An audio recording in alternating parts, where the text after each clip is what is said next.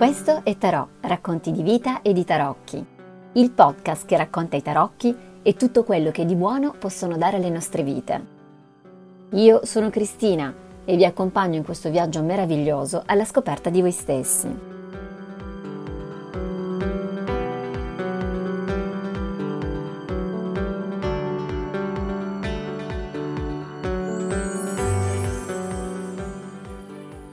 Benvenuti a questa nuova puntata di Tarò, il podcast sui tarocchi, sui racconti di vita.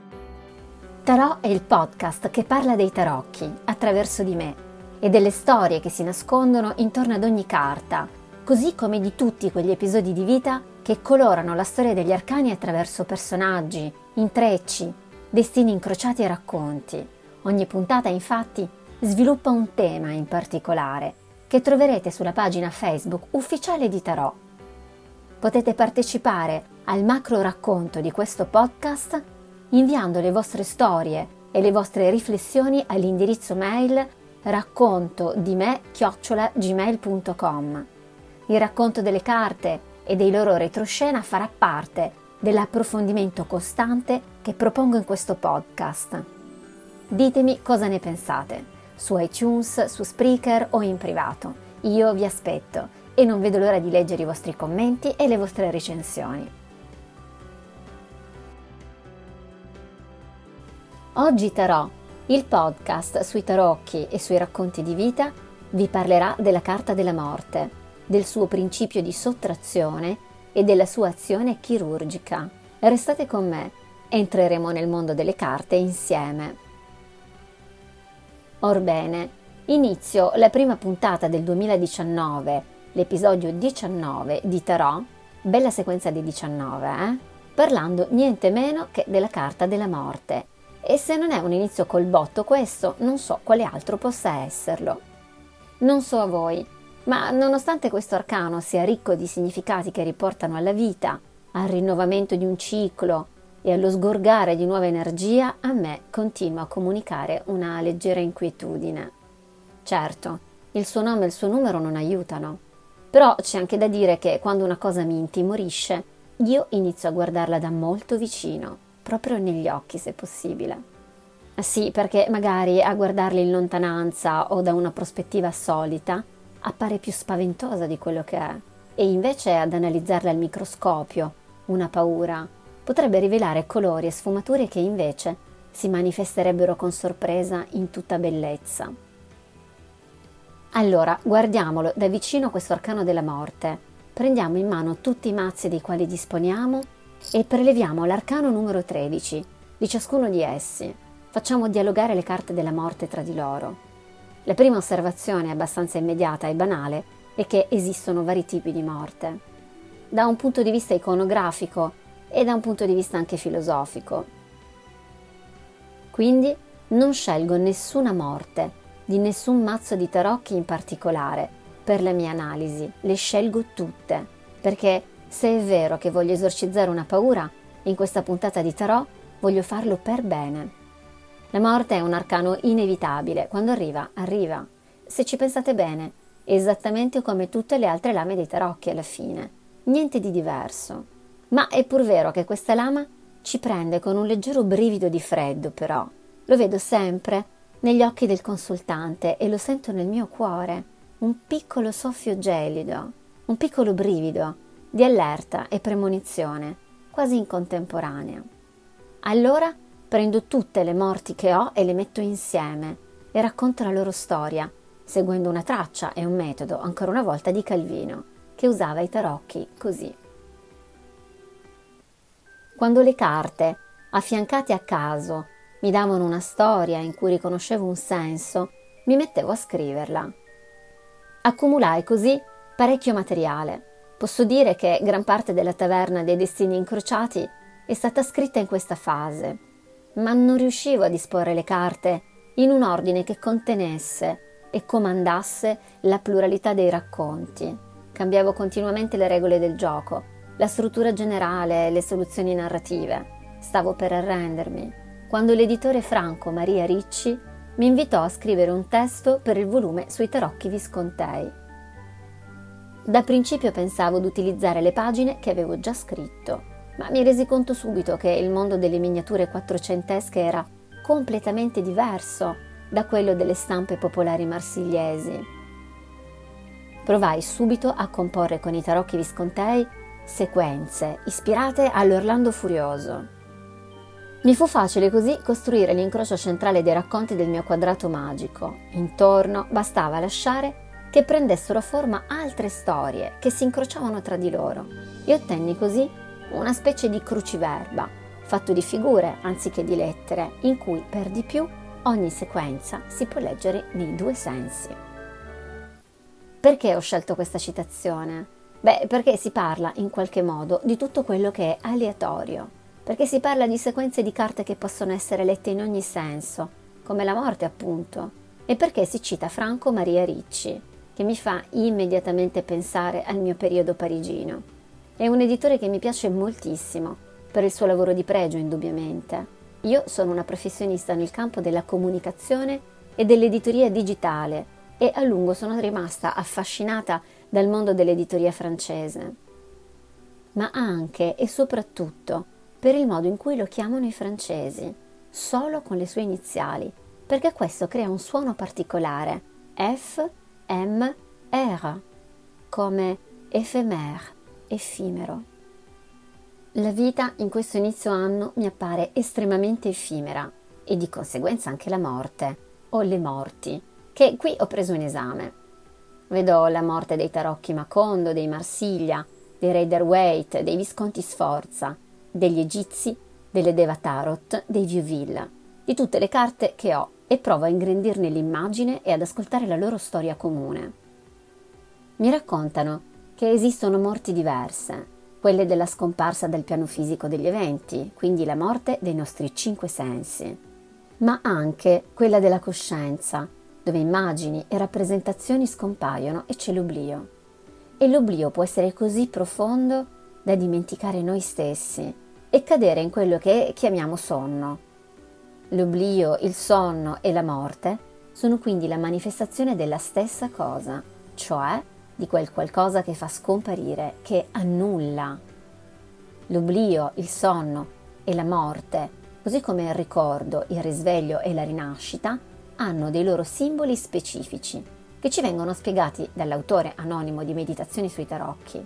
Il nero rappresenta l'oblio, i ciuffi d'erba il sonno e lo scheletro con la falce è la morte. Questa è la simbologia che troviamo più o meno in tutte le carte dei tarocchi che rappresentano l'arcano numero tredici. L'oblio naturale riduce l'uomo all'animalità, il sonno naturale lo riduce alla vegetalità, la morte naturale lo riduce alla mineralità. L'intera questione della morte, che comprende i tre gradi, l'oblio, il sonno e la morte stessa, o l'arcano della morte, deve dunque presentarsi a noi come l'immagine di una sfera nera, al di sotto della quale ci sono dei ciuffi d'erba e sopra uno scheletro. Così si presenta difatti la tredicesima carta dei tarocchi. Il contesto della carta è quello della triplice manifestazione del principio di sottrazione, dell'oblio, del sonno e della morte. Vediamo il suolo nero, dei ciuffi d'erba azzurri e gialli ed anche uno scheletro che falcia. La carta contiene ancora un quarto elemento, rappresentato da alcune teste, mani e un piede umano. Il tredicesimo arcano dei tarocchi è dunque quello del principio di sottrazione o della morte, contrario al principio di addizione o della vita. Bisogna sottrarre l'io dal corpo astrale, dal corpo eterico e dal corpo fisico per comprendere il meccanismo dell'oblio. Bisogna sottrarre l'io e il corpo astrale dal corpo eterico e dal corpo fisico per ottenere lo stato di sonno. Bisogna infine sottrarre il corpo eterico dal corpo fisico per ottenere il cadavere, cioè l'evento della morte. Questi tre livelli della sottrazione costituiscono, nel loro insieme, il processo di disincarnazione, così come i tre gradini dell'addizione corrispondente costituiscono l'insieme del processo di incarnazione, perché l'incarnazione è l'addizione del corpo astrale all'io, l'addizione del corpo eterico al corpo astrale e all'io, l'addizione infine del corpo fisico al corpo eterico, al corpo astrale e all'io. Tratto da Meditazioni sui Tarocchi, volume due. La sottrazione, quindi, è il tema di tutte le mie morti qui presenti e la falce la rappresenta graficamente, perché essa in qualche modo rappresenta la forza della disincarnazione che taglia i legami tra l'io e il corpo astrale, dando l'oblio, i legami tra il corpo astrale e quello eterico, creando il sonno, e i legami tra il corpo eterico e quello fisico, e quindi la morte. La morte cosa fa? Falcia mani e piedi, teste e pezzi di corpi che appaiono al di sopra del livello della terra nera. Non taglia l'erba o corpi interi, che non sono presenti nell'arcano. La morte custodisce un determinato livello e taglia ciò che dal corpo umano oltrepassa questo livello speciale. Non è quindi un principio sterminatore, ma un principio chirurgico, per dirla con l'autore di Meditazioni sui Tarocchi. Ma di che tipo di chirurgia si tratta? Tarò oggi vi sta raccontando la carta della morte e il significato segreto di questo arcano, della sua matematica della sottrazione. Come vi sentite di fronte a sottrarre qualcosa dalle vostre vite? È un atto scomodo oppure è quel genere di eliminazione necessaria che vi permette di alleggerirvi e volare alto? Se volete interrogare gli arcani a proposito del vostro nuovo ciclo vitale, e vi ricordo che il ventuno gennaio ci sarà una super luna piena, rossa e con tanto di eclissi, momento quindi di grande energia, ed essere protagonisti di un breve gioco coi tarocchi, scrivetemi su raccontodime chiocciola gmail punto com. Sarò lieta di offrirvi la vostra prima lettura privata, con una breve stesa pensata per conoscerci meglio. Non vedo l'ora di leggervi. Quali sono allora i legami tra l'anima e i corpi, tagliati dalla falce e dal suo principio di sottrazione? Cosa unisce l'io al corpo astrale? Il corpo astrale a quello eterico e quest'ultimo al corpo fisico, o altrimenti detto, come e perché ci ricordiamo del passato? Ci svegliamo la mattina e viviamo un certo numero di decenni. Provo a rispondere a queste eterne domande basandomi solo sui tarocchi e tralasciando volutamente tutta l'immensa letteratura in merito. Non basterebbero dieci podcast per approfondire ciò che è stato detto fino ad oggi, ma qui in Tarò tratto del viaggio iniziatico del matto che incontra la morte, ed è da qui che riparto con un'analisi che riguarda l'arcano tredici e il ciclo vitale del nostro viaggiatore esoterico. Vi ricordate? Nella puntata tre di Tarò il matto attraversa ogni stato possibile fino a imbattersi nella morte. A questo punto del suo cammino la trasformatrice suprema interviene. La morte lo obbliga a lasciare andare, ad accettare la perdita per poter progredire. Ed infatti poi incontrerà angeli meravigliosi e lo vedremo insieme nelle prossime puntate. Vi chiedo se vi ricordate, perché è della memoria e dell'oblio che parla questo arcano.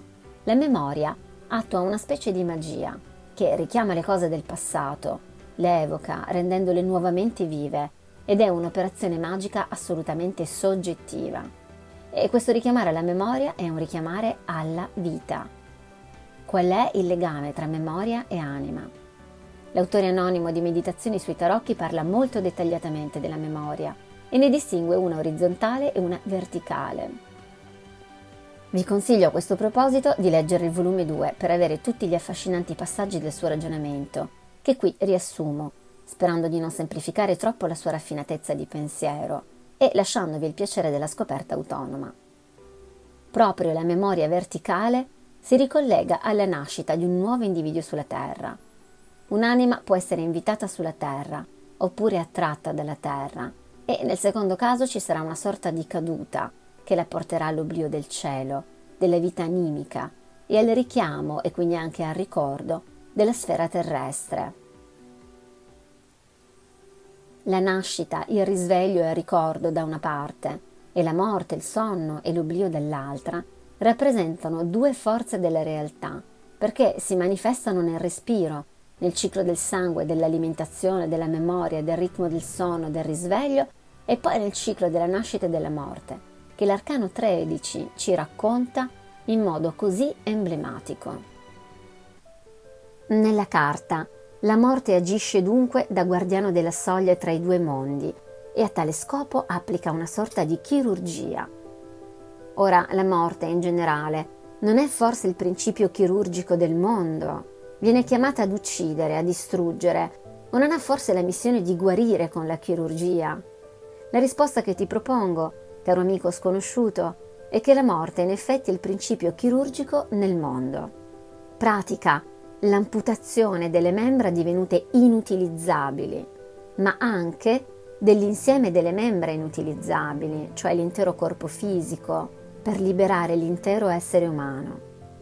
Così come vi è una medicina naturale che ristabilisce la salute grazie a regole e abitudini di vita sana, diete, sonno, respirazioni, esercizi, eccetera, una medicina omeopatica che guarisce aiutando l'intero organismo a vincere la malattia, una medicina allopatica che combatte con i contrari, una chirurgia che salva la vita dell'organismo sacrificandone una parte. Così vi è nel mondo un meccanismo terapeutico che obbedisce ad una gerarchia analoga a quella tra le medicine, naturale, omeopatica, allopatica e la chirurgia. La morte corrisponde alla chirurgia nell'ospedale cosmico e l'estremo tentativo per salvare la vita. Tratto da Meditazioni sui Tarocchi, volume due. Se c'è un luogo fisico nel quale le carte della morte che leggo oggi si incarnano tutte e che si può visitare buttandosi dentro con capo e piedi, questo luogo è Napoli. È noto il suo rapporto particolare con la morte, con la spiritualità cristiana e pagana, con culti che risalgono ad ere antichissime, molto indietro nel tempo. Per metà, anche io sono napoletana e ricordo ancora il fascino misto a sorpresa che ho provato davanti al cimitero delle Fontanelle quando andai a Napoli per la prima volta in età adulta. La cosa che mi colpisce maggiormente del culto dei morti di Napoli è l'elemento comune con le carte dei tarocchi che rappresentano l'arcano numero tredici. Si tratta di tutta l'umanità, di persone qualunque, di tutte le storie di vita possibili, tant'è che alcuni teschi delle Fontanelle hanno ancora un nome, come Pascale, il teschio capace di far vincere al lotto. Se quindi siete coraggiosi e non temete questo arcano, scegliete la carta della morte che più vibra ai vostri occhi, mettetela in tasca e partite per Napoli.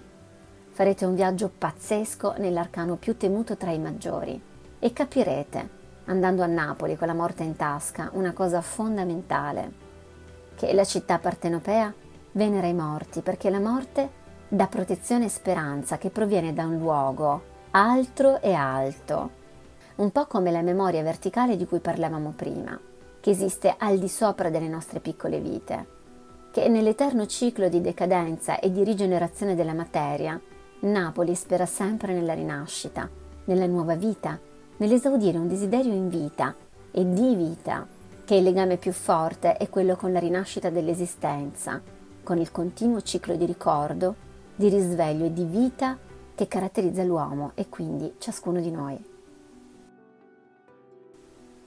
Tarò torna presto con un nuovo episodio. Nella prossima puntata parlerò dell'arcano della temperanza e del suo significato segreto.